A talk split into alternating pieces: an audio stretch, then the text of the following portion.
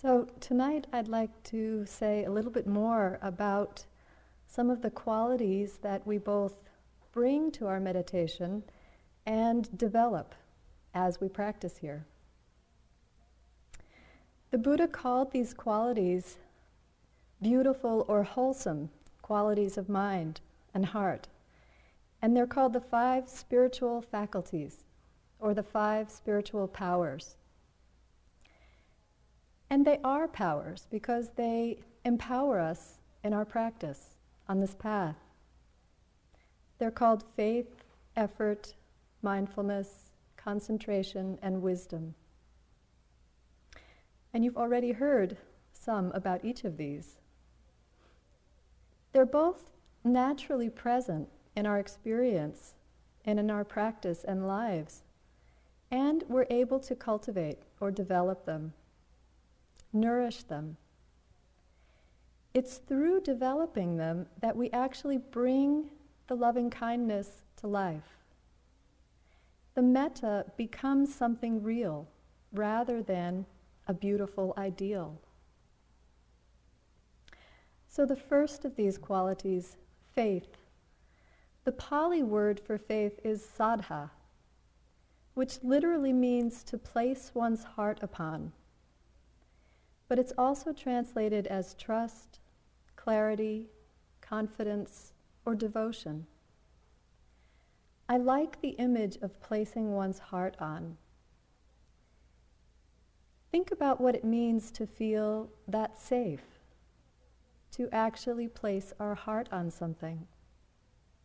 It's as though we can give ourselves completely. When we're feeling wholehearted, there's no holding back. We offer ourselves completely to the task at hand.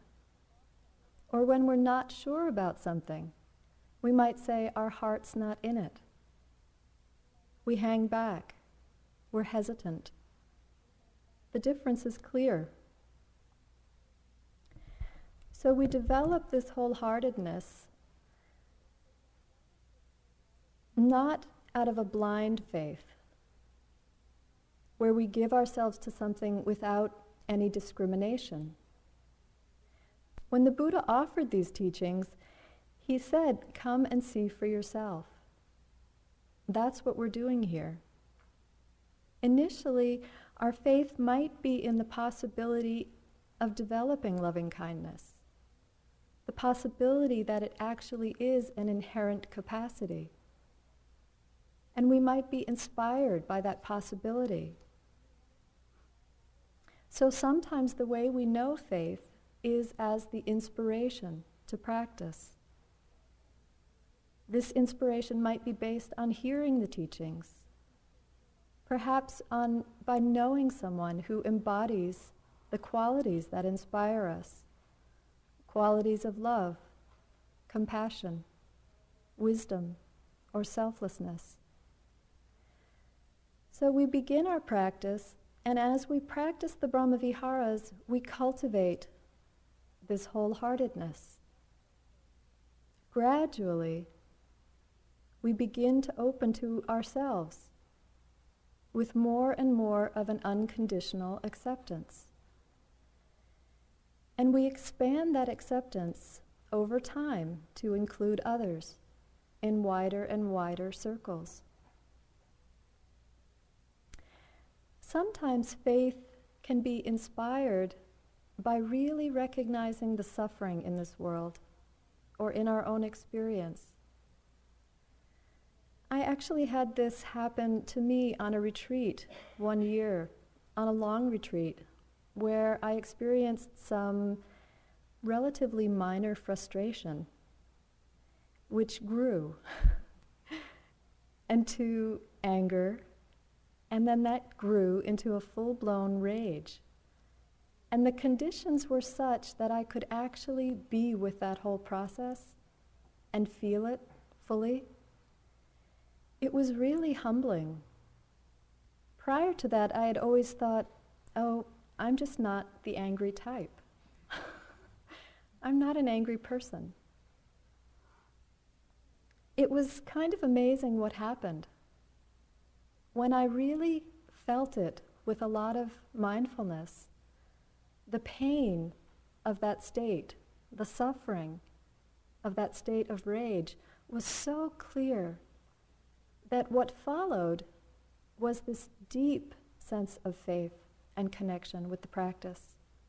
It just totally inspired me to do whatever was necessary to free myself from that kind of suffering.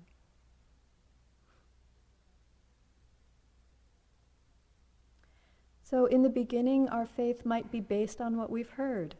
It makes sense to us. We have an intellectual understanding of the teachings.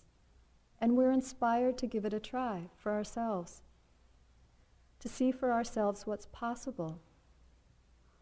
Then, when we investigate our own experience and begin to see the truth of the teachings for ourselves, perhaps ex- experiencing a moment of deep acceptance and loving kindness, our faith deepens. A really deep faith is likened in the teachings to a magical gem that, when placed in muddy water, clarifies it, makes it clear.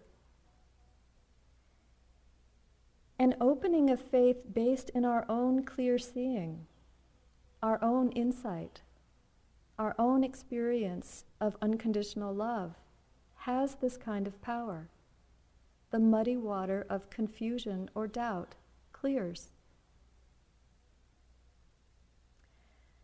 Often, I think faith is expressed simply by the willingness to go on in our practice. In those times when it's tough going, when we would really just rather go back to our room and get under the covers and take a nap. The very act of coming back into the hall and sitting down on our cushion, or going once again to our walking path and continuing, is an act of faith. We're saying in that moment, I can do this. I can be with this. I can open to this. All of it. Even the boredom or the restlessness or the rage.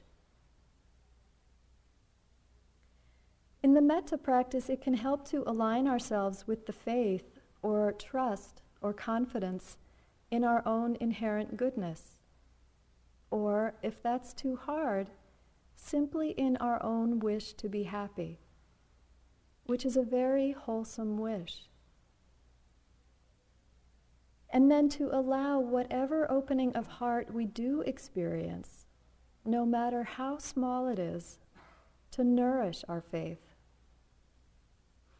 To actually do what's being suggested here, opening our hearts to ourselves and to others completely unconditionally is enormously challenging. So we need to recognize the small openings that come in our practice. I remember in my very first metta retreat some years ago, I was just having a very hard time connecting with the feeling at all.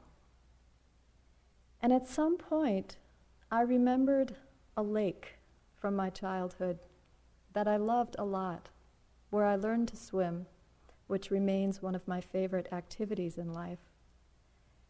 And I started with that lake. I sent metta to the lake.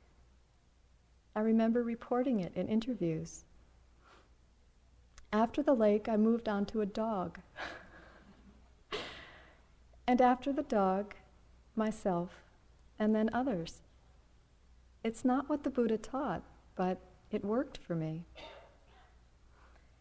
It was an expression of faith, I think, to allow myself to rest my heart upon something that was easy for me, a place where I felt a sense of connection.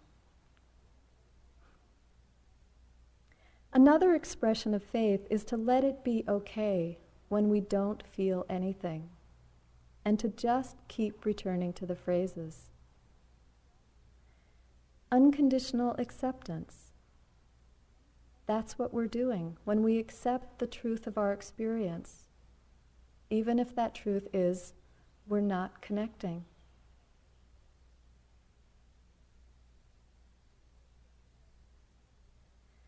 I'd like to share a poem by David Whyte about faith, and especially about those small moments of faith that we might not even recognize in ourselves.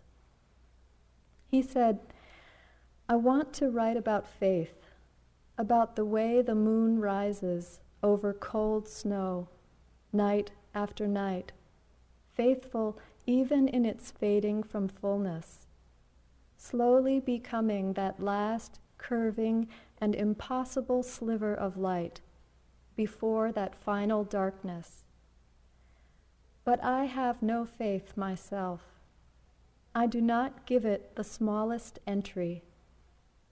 Let this, then, my small poem, like a new moon, slender and barely open, be the first prayer that opens me to faith. Having confidence in our slender, barely open heart of loving kindness, allowing it to come into fullness in its own cycle. This is an opening to faith. Confidence is an important aspect of faith. We need to believe that we can actually do this. With a lack of confidence, we can't commit. And if not committed, we can't go deeper. But faith is not enough. It's the spark. But in order to really practice and develop loving kindness, to bring it to life, we need the next of these five qualities, which is effort. Effort makes our faith into something real. It makes it practicable, practical, applicable in our lives. When the Buddha talked about effort, or the Pali word virya, he spoke about what are called the four great efforts. And these are to enhance and encourage wholesome or beautiful states that are already arisen in our experience, to not get entangled in unwholesome states that are already arisen in our experience, to encourage skillful, or beautiful states that have not yet arisen, and to avoid unskillful states that have not yet arisen. And we're actually making these four great efforts as we practice loving kindness. When we recognize moments of unconditional acceptance and kindness, we're enhancing and encouraging the beautiful states that are already there. When we notice the far enemies or the opposites of the Brahmaviharas arising, and we don't get lost in them, but we come back to the practice, back to the phrases, we're not getting entangled in unwholesome states. Repeating the phrases over and over again, we're planting seeds, purifying our intention, and so we're encouraging beautiful states to arise. And as we keep our minds concentrated, one pointed on the metta phrases or on the feeling, we're avoiding unskillful states that have not yet arisen. So we're making the four great efforts. It's important in our practice to find what's called right effort. And we've been talking about this along the way. It's a skill that we learn. It means keeping our energy in balance. And the way we learn this is by falling out of balance. We notice that we're too tight, we're straining. And we back off, we soften, we relax. We notice that we're spaced out, drifting. So we focus, we bring more sharpness to the mental image, or we really try to connect with the meaning of the phrases. We make more effort. One fall, when I was doing six weeks of metta practice, the biggest lesson I learned was about how to return to the phrases when I got lost. Really, how to be present with them I can get a little driven at times in my practice. And what I noticed on that retreat was I was moving along at a pretty fast clip with the phrases, counting sets of phrases, counting sets for each individual or groups, you know, that I was sending to. And I had this whole technique where I didn't even have to say the numbers. I would just make pressure on each one of my fingers. was elaborate, but anyway, I was aware that this seemed a little off. and I was kind of embarrassed by it, but eventually I did report it in an interview. And my teacher told me, basically reminded me, that it was no more noble to do a hundred or more phrases in one sitting than it was to do 80 or 60 or whatever the number was. She reminded me that it was the quality with which I did the phrases and not the number, the amount of phrases. When I sat again with this in mind, it really changed my experience. It sounds so simple, but it was a big shift to just relax into it and to really work with the quality of the phrase rather than how much I could get through in one sitting. It felt like a moment of freedom when I would let go of distractions and just come back to the phrases without judgment, without worry, without counting without the tension of trying to get through the, the one I was on to get to the next. It made the feeling of metta more of a continuous flow throughout the day. This is the balancing of energy that we learn as we practice. And occasionally, if I was really spaced out, I'd count phrases just to sort of bring the energy up. So it's not that it's really wrong, it's, um, it could be used as a skillful means we learn how to fine tune. One of the things that I've seen in my practice and in my life is that using energy can often help to create energy. So sometimes giving the mind more to do can bring the energy up if you're feeling sleepy or bored. And as Michelle was saying last night, there's a lot of room for creativity in this. It's okay to be playful, to experiment with it. So some of us dress our metta subjects up in different costumes. and some of us, myself, I would imagine my metta subject in different positions or postures for each phrase if I needed to bring the energy up. And I can still picture some of those images that I had from years ago with this one person. You know, sitting at their desk with their feet up on the desk and sun coming in the window shining on them, just kick back, relaxing. I knew them in the context of a business, so that's why they were in their office. So, right effort is really just the willingness to come back to the phrases, to the image, to the felt sense of the person, or to the feeling of loving kindness. And remember, we can't force the feeling. We apply our effort to the practice, not to the feeling. The feeling flowers in its own time. The next of these five spiritual powers that I'd like to talk about is concentration or samadhi. And that's the quality of stillness, collectedness, steadiness of mind. The mind settles and becomes quite focused. And as Stephen mentioned already, there's two types of samadhi, fixed and moving. And the Brahmavihara practice is a concentration practice, so we're developing the fixed concentration, staying on a single object, the metta feeling.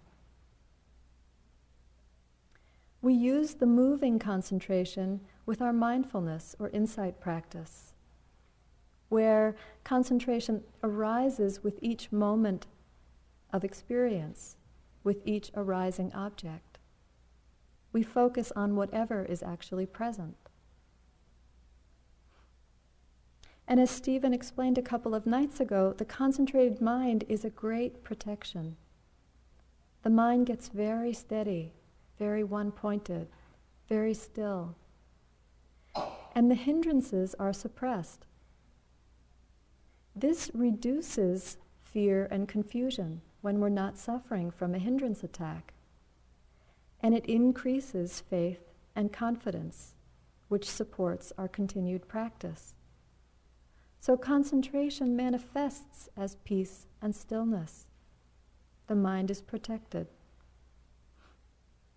The Buddha said that the cause for concentration to arise is continuous wise attention toward the development of concentration, which means we just have to keep bringing the mind back in order to get concentrated. The analogy that I like that describes this is to think about training a puppy to stay. You put the puppy down and you say, stay, and then the puppy runs off immediately. And so you get it, you bring it back, you put it down, you say, stay, and it runs off. And we have to do it over and over and over. And the reason I like this idea, this analogy, is that we remember with the puppy that we have to also be kind as well as firm. If we beat the puppy, it's not going to learn to stay. It's going to run away. so we can't do that with our minds either. We just bring it back with kindness, but with perseverance, firmness. Eventually, it becomes trained. So remember that all those times when you bring your mind back, it's exactly what you should be doing in order to train the mind. So often we think it, something's wrong because we're having to bring the mind back. But that is what we should be doing.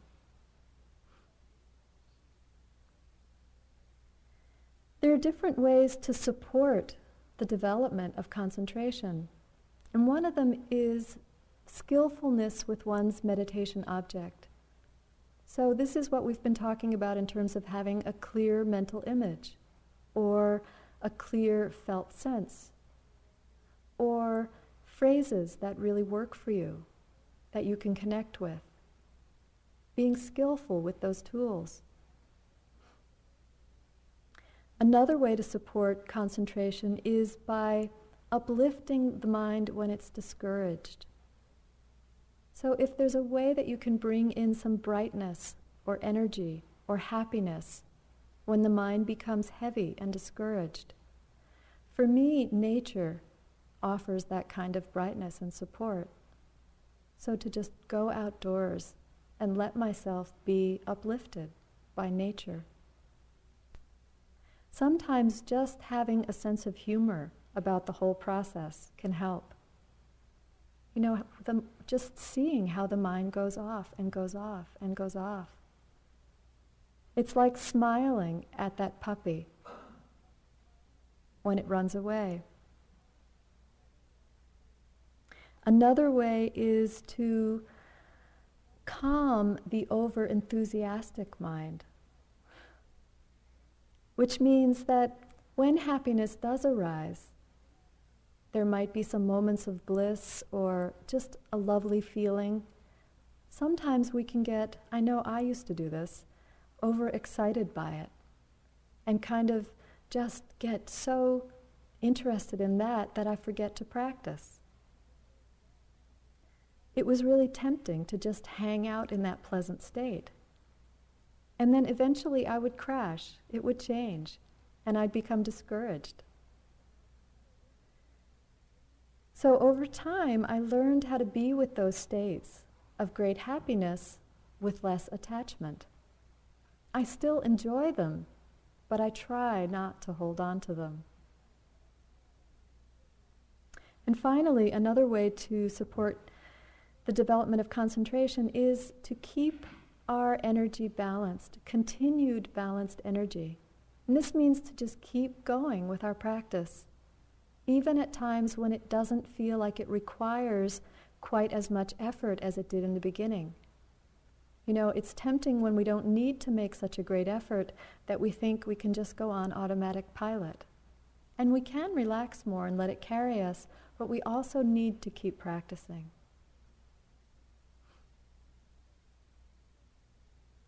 Concentration is a great support in practice. When the mind becomes collected, it's so powerful. It's like the difference between a flashlight and a laser beam. The energy of the mind comes together and our focus is quite strong. It's as though our entire being becomes integrated. And when we use this energy in the service of metta, it's transformative.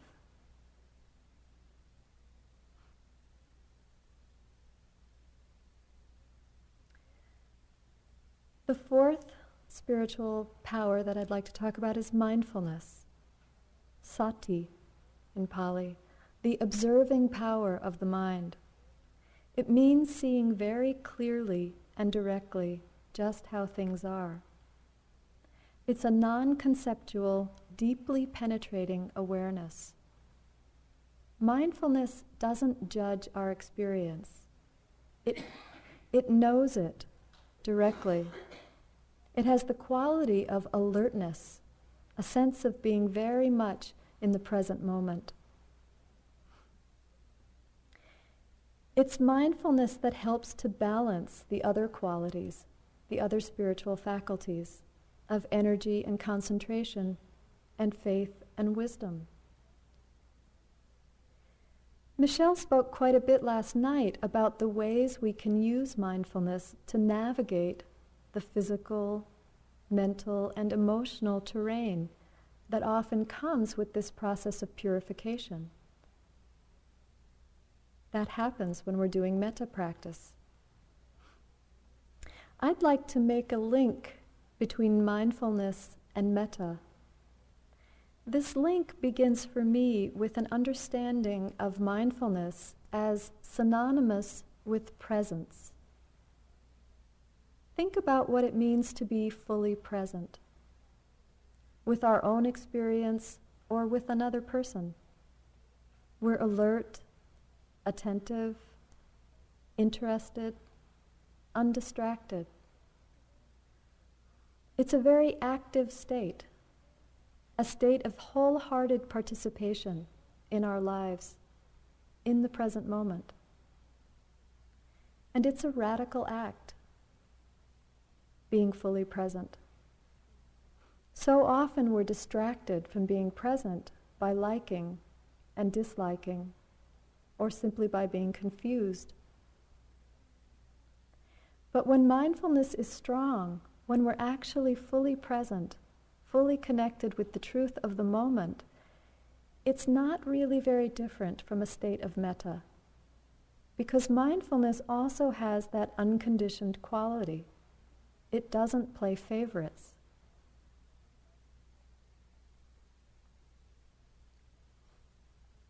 I'd like to share with you a story about the first time that I felt I understood what being in love meant. It was more than 20 years ago now, and I was hitchhiking at dawn from Truckee, California to Lake Tahoe which was where I lived at the time.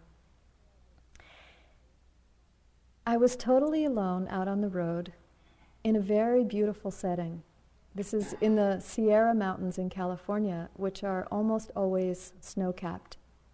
So it was very pretty. And for some reason, my mind was really quiet. There was nobody on the road. I was out there waiting for a ride. And I had a very quiet mind, probably because I'd been up all night. so I was tired. And I was just standing there,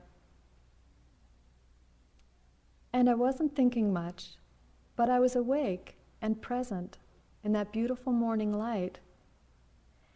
And there was also a billboard across the highway from where I was standing. And at some moment, I just suddenly thought, I'm in love. And I thought, where did that come from? and then I realized that It was just about being fully present in that moment, unconditionally open to my experience, to what was around me. And it was the billboard that tipped me off because I hate billboards. and I did even more back then. But in a way, the whole scene, the whole experience was completely perfect in that moment. It was just me and the mountains and the sunrise and the billboard and no cars. and it was perfect. And there was this real sense of being in love.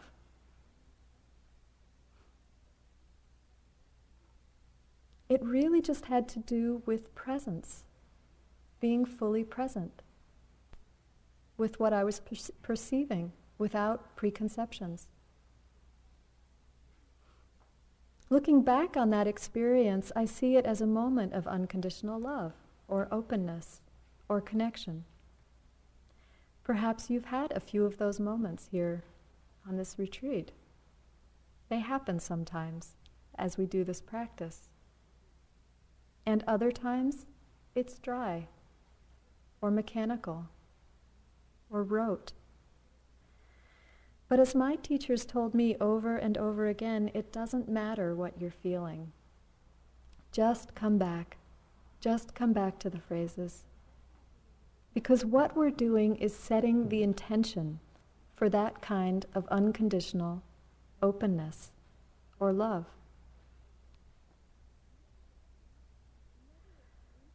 Another instance that happens for me in daily life when I've noticed the similarity between love and being fully present or mindful is in relationship with another person.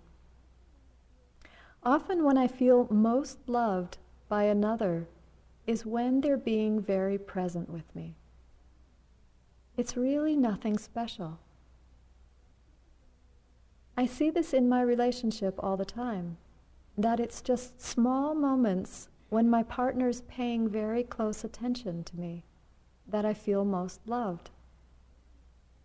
It's really not special, but it's wonderful to have that kind of presence that kind of unconditional acceptance. When we're able to be present, to be mindful in that way, the world is transformed. Seeing a tree or a chipmunk or drinking a cup of tea, it can be exquisite when we're really present. The poet Pablo Neruda had an amazing ability to be present with so many things. One of his books of poetry is called Odes to Common Things, in which he delights in the ordinary. There are odes to an onion, to scissors, to the table. They're really love poems to everyday objects. They're quite delightful, so I thought I'd share one with you.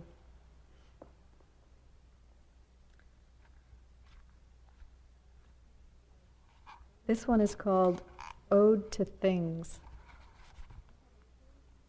I have a crazy, crazy love of things. I like pliers and scissors.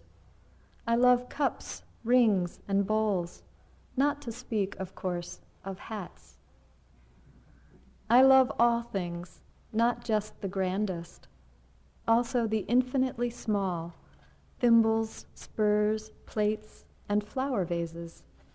Oh, yes, the planet is sublime. It's full of pipes, weaving, hand held through tobacco smoke, and keys and salt shakers. Everything, I mean, that is made by the hand of man. Every little thing. Shapely shoes, and fabric, and each new bloodless birth of gold. Eyeglasses, carpenter's nails, brushes, clocks, compasses, coins, and the so soft softness of chairs. Mankind has built oh so many perfect things. built them of wool and of wood, of glass and of rope, remarkable tables, ships, and stairways. I love all things, not because they are passionate or sweet smelling, but because, I don't know, because this ocean is yours and mine. These buttons and wheels and little forgotten treasures, fans upon whose feathers love has scattered its blossoms, glasses, knives, and scissors, all bear the trace of someone's fingers on their handle or surface, the trace of a distant hand lost in the depths of forgetfulness. I pause in houses, streets, and elevators, touching things, identifying objects that I secretly covet. This one because it rings, this one because it's as soft as the softness of a woman's hip, that one there for its deep sea color, and that one for its velvet feel. O irrevocable river of things, no one can say that I loved only fish. or the plants of the jungle and the field, that I loved only those things that leap and climb, desire and survive. It's not true. Many things conspired to tell me the whole story. Not only did they touch me, or my hand touched them, they were so close that they were a part of my being. They were so alive with me that they lived half my life and will die half my death.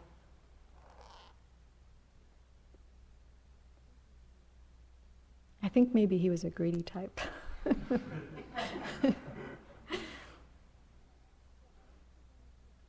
so I also wanted to touch on the three other Brahmaviharas of karuna, mudita, and upekkha, or compassion, empathetic joy, and equ- equanimity, in terms of presence. How is karuna, or compassion, presence? In the compassion practice, the open heart turns toward pain. In just the same way that we practice being with another in their happiness, we practice being fully present with ourself or another when there is pain. Can we be mindful, aware, connected in a difficult situation rather than closing down or pulling away? It's so much about a willingness and ability to be present no matter what is happening. This doesn't mean acceptance in the sense of passivity. Compassion is not weak, it's strong. We're able to face what's difficult without fear. This empowers us. We're able to take action because we're not crippled by our fears or by denial. But we start where we are. It's a practice.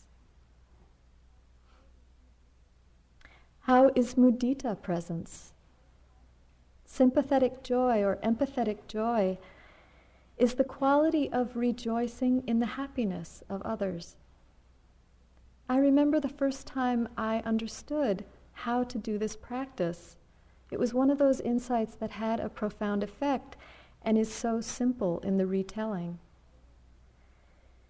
What I realized with mudita is that the key to experiencing empathetic joy is to shift my awareness from myself to another. It sounds simple, but it was so easy to forget. To be with that other person fully in their happiness and good fortune. When I remembered to do that, it was quite simple that I was happy too. I shared in that happiness. But it's easy to forget and to self reference again, to think, oh, why don't I have that kind of good fortune or happiness in my life? To just go back to thinking about me again. When I notice that I'm doing that, that I'm comparing, thinking about myself, I try to remind myself to pay attention to the other person again, to be with them fully. It's really basic, but it's been quite effective for me when I remember to do it. And sometimes I can't. We do our best as we do these practices. Finally, how might we understand upekkha or equanimity in terms of presence? Really, this quality of equanimity or a balanced heart and mind flows through all of the other Brahmaviharas because it's about being with our experience in a way that's non reactive or spacious and calm. It's our ability to be with all of life's experience, the joys and the sorrows, unconditionally, with an open heart. It's to be fully alive, awake to the whole of life. And this movement is really wisdom, which is the last of these five spiritual powers. Wisdom is equanimity. We understand deeply that things are the way they are. We know the ups and downs of life. We understand that no matter what we wish for another person or ourselves, ultimately we can't control it. Seeing things as they are is wisdom, is equanimity. But as has already been said, this is not to be confused with indifference. A balanced heart and mind doesn't mean that we don't care. Actually, we can care quite deeply because we're able to be open and fully present with what's happening. We have more choice. We see that we don't have to react. We needn't be controlled by the unskillful states that might arise in our minds. This is wisdom. We're able to be more fully present in our lives and really more engaged. In our metta practice, as the barriers between I and other become more transparent, wisdom is also knowing that we're not separate. This wisdom emerges. We begin to see the interconnection that we have with all of life. And we see that the power of metta is bigger than who we are or who we think we are. In a short poem by Rumi, he asks, I am so small I can barely be seen. How can this great love be inside me? And the answer that's given is look at your eyes. They are small but they see enormous things.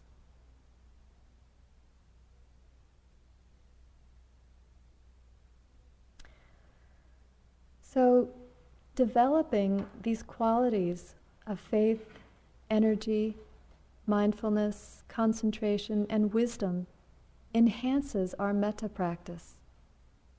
And every moment that we say the phrases in the right spirit, we are developing each one of these qualities.